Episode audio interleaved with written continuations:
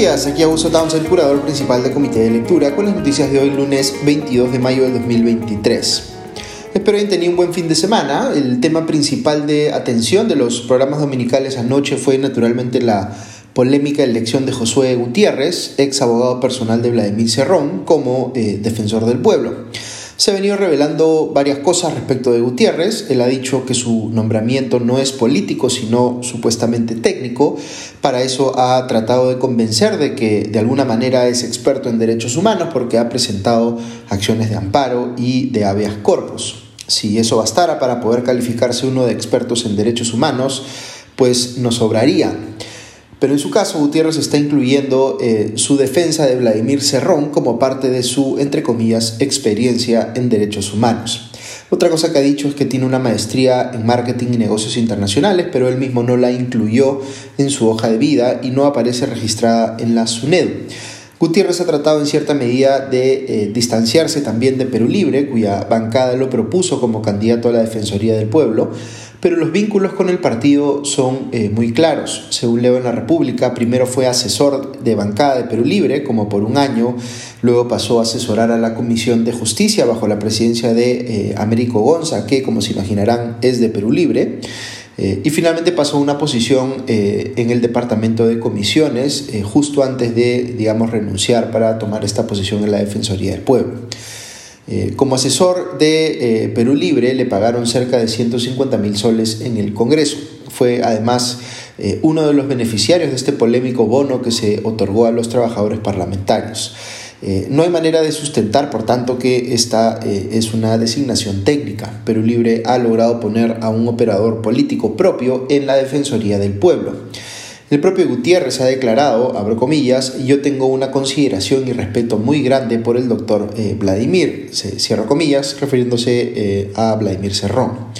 Aquí hay que plantearse la siguiente pregunta. ¿Cómo es que un partido oficialista que se dividió en cuatro bancadas por las pugnas internas cuyo candidato elegido presidente está hoy en la cárcel por haber intentado cometer un golpe de Estado, que ya no es oficialismo sino oposición al gobierno de Dina Boluarte, que hoy apenas suma 16 eh, votos en el Congreso, eh, pues puede poner con facilidad a uno de sus asesores, que además es ex abogado personal de su secretario general, como defensor del pueblo. No hay ninguna razón estructural para pensar que Perú Libre eh, iba a poder controlar ese proceso, ni tampoco hay méritos, como les explicaba en podcasts anteriores, para eh, pensar que Gutiérrez era un buen candidato para eh, la Defensoría. Entonces, lo único que explica esta elección es que Perú Libre eh, ha tomado un espacio de poder en la Defensoría porque ha ofrecido reciprocar, es decir, favorecer a alguien más que también quiere un espacio de poder, solo que en algún otro lado. Como explicaba anoche en Comité de Domingo, lo único que parece explicar la presencia de Gutiérrez en la Defensoría es que efectivamente haya habido una repartija detrás ya nos iremos enterando más de los detalles.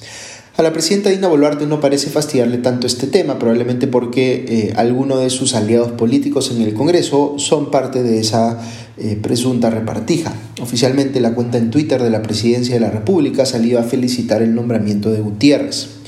Sobre Boluarte, anoche salió un reportaje en Cuarto Poder en el que la eh, militante y ex candidata al Congreso por Perú Libre, Marcela Saldarriaga, confirma que la presidenta, en ese entonces candidata a la vicepresidencia en la plancha con Pedro Castillo, sí tenía una agenda personal que era manejada por Maritza Sánchez, que es la eh, persona que ha denunciado públicamente a Boluarte por sus eh, vínculos con el ex asesor presidencial de Pedro Castillo, Henry Shimabukuro, quien, aunque Boluarte lo ha querido negar, parece que sí tuvo un rol gravitante en su campaña. Saldarriga también confirmó que durante la campaña hubo reuniones con el empresario Eduvigis Beltrán, cosa que antes había sido negada por este último. Otra de las cosas que ha pasado mientras en el Congreso blindaban la semana pasada a cuatro congresistas indicados por ser parte del grupo conocido como Los Niños, es que la empresa eh, China Railway Tunnel Group obtuvo el jueves la buena pro de un contrato de mejoramiento y conservación vial valorizado en 300 millones de soles, según leo en la República. Llegaremos en algún momento a saber si los congresistas conocidos como los niños consiguieron beneficios ilícitos para empresas eh, chinas como esta, pues en el Congreso parece que no van a mover un dedo en ese sentido y lo único que queda es ver si la Fiscalía logra hacer algo. Otra denuncia que apareció anoche en los programas dominicales, concretamente en Panorama, eh, es una que revela eh, que el Estado peruano gastó cerca de medio millón de soles para financiar la posición que le dio el gobierno de Pedro Castillo a quien fuera titular del Ministerio de Defensa, José Luis eh, Gavidia. Gavidia fue un ministro de Castillo que estuvo eh, involucrado en varios escándalos, de hecho entró al gabinete con antecedentes de violencia familiar, pero le permitieron lo que en el mundo de los abogados se conoce como un paracaídas dorado, pues terminó, digamos, eh, su paso por el gabinete y se le mandó a Londres, en el Reino Unido, como representante del Perú ante la Organización Marítima Internacional, una entidad que eh, eh, está vinculada a Naciones Unidas. y Gavidia siguió ostentando ese cargo tiempo después de la caída de Castillo. Recién hace poco es que Dina Boluarte lo ha destituido. Quizá algunas personas sorprenda la cantidad de dinero que le cuesta al Estado eh, peruano mandar a una persona a una posición en Europa como esta, eh, eh, pagándole en este caso como digamos los pasajes incluso a sus familiares y asegurándole un sueldo mensual de nada menos que 48 mil soles más o menos. finalmente el gobierno de Dina Boluarte, como les digo, lo ha cesado en el cargo, pero le pagaron hasta los pasajes de vuelta a él y a su familia. La pregunta que uno tiene que hacerse aquí es, ¿qué resultado concreto puede haber conseguido Gavidia con su participación en la Organización Marítima Internacional que valga más que el medio millón de soles que se le eh, venía pagando? Esto es bien difícil de justificar. El propio Gavidia tuvo muchos problemas en hacerlo, más allá de decir que fue a tantas reuniones. Incluso dice que tenía que salir al extranjero porque estaba, entre comillas, amenazado de muerte por los terroristas eh, y eh, narcotraficantes, como si eso ameritase, digamos, que lo recompensen mandándole a una posición en el extranjero. Recordemos que medio millón de soles que se gastan a manera de premio para este ex ministro es medio millón de soles que no se gasta en, por ejemplo, otras cosas que pueden eh, parecer como mucho más importantes. Por citarles una, la eh, lucha contra las heladas y el friaje en el país. Eh, no debería ser tan fácil para los políticos recompensarse entre ellos y desviar, digamos, recursos de sus usos más valiosos a sus usos menos valiosos, por no decir a despilfarrarlos. Otra denuncia por despilfarro vinculada también al gobierno de Pedro Castillo es que eh, según publicó anoche Punto Final de Latina, eh, se hizo un gasto de 3 millones de soles desde el Ministerio de Vivienda, cuando lo lideraba Gainer Alvarado, para construir módulos eh, para los afectados del sismo de 7.5 de magnitud que ocurrió en noviembre del 2021 en Amazonas, es decir, 97 familias en extrema pobreza en Santa Rosa de Pacpa. hicieron además que cada familia hiciera de cuenta propia un gasto de alrededor de 750 soles, en conexiones a agua y saneamiento y paneles solares. Pero debido a las eh, malas condiciones en las que se realizó este proyecto, 91 de las 97 familias abandonaron estos módulos y regresaron a donde antes habían estado viviendo para tratar de reconstruir ahí sus casas. Es decir, otros 3 millones de soles, en su gran mayoría despilfarrados. Dicho ese paso, hablando de Pedro Castillo, eh, en lo que probablemente sea una de las declaraciones más desfachatadas que se le eh, ha escuchado a un político en los últimos tiempos.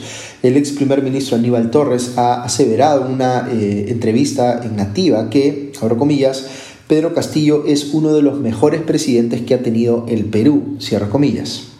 Digamos que el haber intentado cometer un golpe de Estado es suficiente razón para descartarlo de plano de cualquier análisis respecto de quiénes han sido los mejores presidentes de la historia del Perú. Pero incluso dejando eso de lado, el de Castillo fue un gobierno eh, supremamente incompetente y todo hace parecer visiblemente corrupto. Eh, si esto que es evidente para eh, Aníbal Torres no lo es para los demás, me refiero a la supuesta condición de ser uno de los mejores presidentes de la historia, en el caso de Castillo, eh, eh, es porque según Torres lo que ocurre es que la prensa tergiversa la realidad. Eh, Torres no se ve a sí mismo, por supuesto, tergiversando en la realidad cuando califica al golpe de Estado de Castillo como apenas un, entre comillas, error, con el cual, por supuesto, él dice no haber tenido nada que ver y que se enteró de todo mientras pasaba. Lo que sí debe haber sorprendido a Castillo y a sus abogados es que la Procuraduría General del Estado ha planteado que eh, eh, Castillo y todas las personas que resulten responsables en el intento de golpe de Estado deban pagar una reparación civil de 67 millones de soles. Estamos hablando de un proceso judicial que todavía está en fase de investigación preparatoria y que incluye a la ex primera ministra Betsy Chávez, eh, a los ex ministros Willy Huerta y Roberto Sánchez y por supuesto al propio Aníbal Torres. Si se fuera a probar su coautoría o complicidad, todos tendrían que afrontar juntos ese pago, si es que el juez o tribunal correspondiente determinara que es apropiado. Eh, debo decir que me sorprende lo alta que es esa cifra, pero aun cuando pudiese corresponder, creo que el tipo de sanción más apropiado para alguien que ha cometido un golpe de Estado es la cárcel. En fin, volviendo a las denuncias de eh, despilfarro, otro reportaje de Cuarto Poder mostró que el Seguro Social, Salud, compró una camioneta Land Cruiser Prado para eh, movilizar a sus altos ejecutivos. Esta camioneta está valorizada en 229 mil soles, cuando el auto que se compró anteriormente para esos mismos fines y que ahora está siendo más bien reemplazado, costó 100 mil soles menos. ¿Por qué razón prefiere Salud ahora gastar eh, esos 100 mil soles adicionales en un auto eh, visiblemente más caro que eh, gastarlos en, por ejemplo, más medicinas para sus afiliados? Pues vaya uno a saber.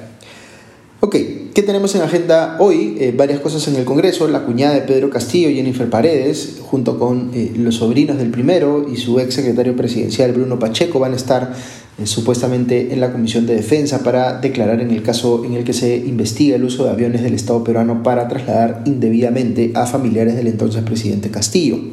En la Comisión de Relaciones Exteriores se verá la moción que plantea declarar al presidente mexicano Andrés Manuel López Obrador como persona no grata por sus reiteradas declaraciones injerencistas sobre el Perú. Eh, la Comisión de Ética, mientras tanto, verá los casos de Magali Ruiz, de Alianza para el Progreso, y de la congresista no agrupada Katy Ugarte, ambas denunciadas por eh, recortarle el sueldo a sus trabajadores parlamentarios. Eh, y un dato final sobre otra congresista acusada de, entre comillas, mochasueldo. Eh, el padre de la congresista Rocío Torres, Cirilo Torres Pinchi, fue capturado en Tarapoto luego de estar prófugo de la justicia nada menos que por 20 años, tras ser acusado de apropiarse ilícitamente, ilícitamente de 15 millones de soles de la Dirección Regional de Educación de Loreto. 20 años prófugo con su hija ejerciendo todo este tiempo como congresista.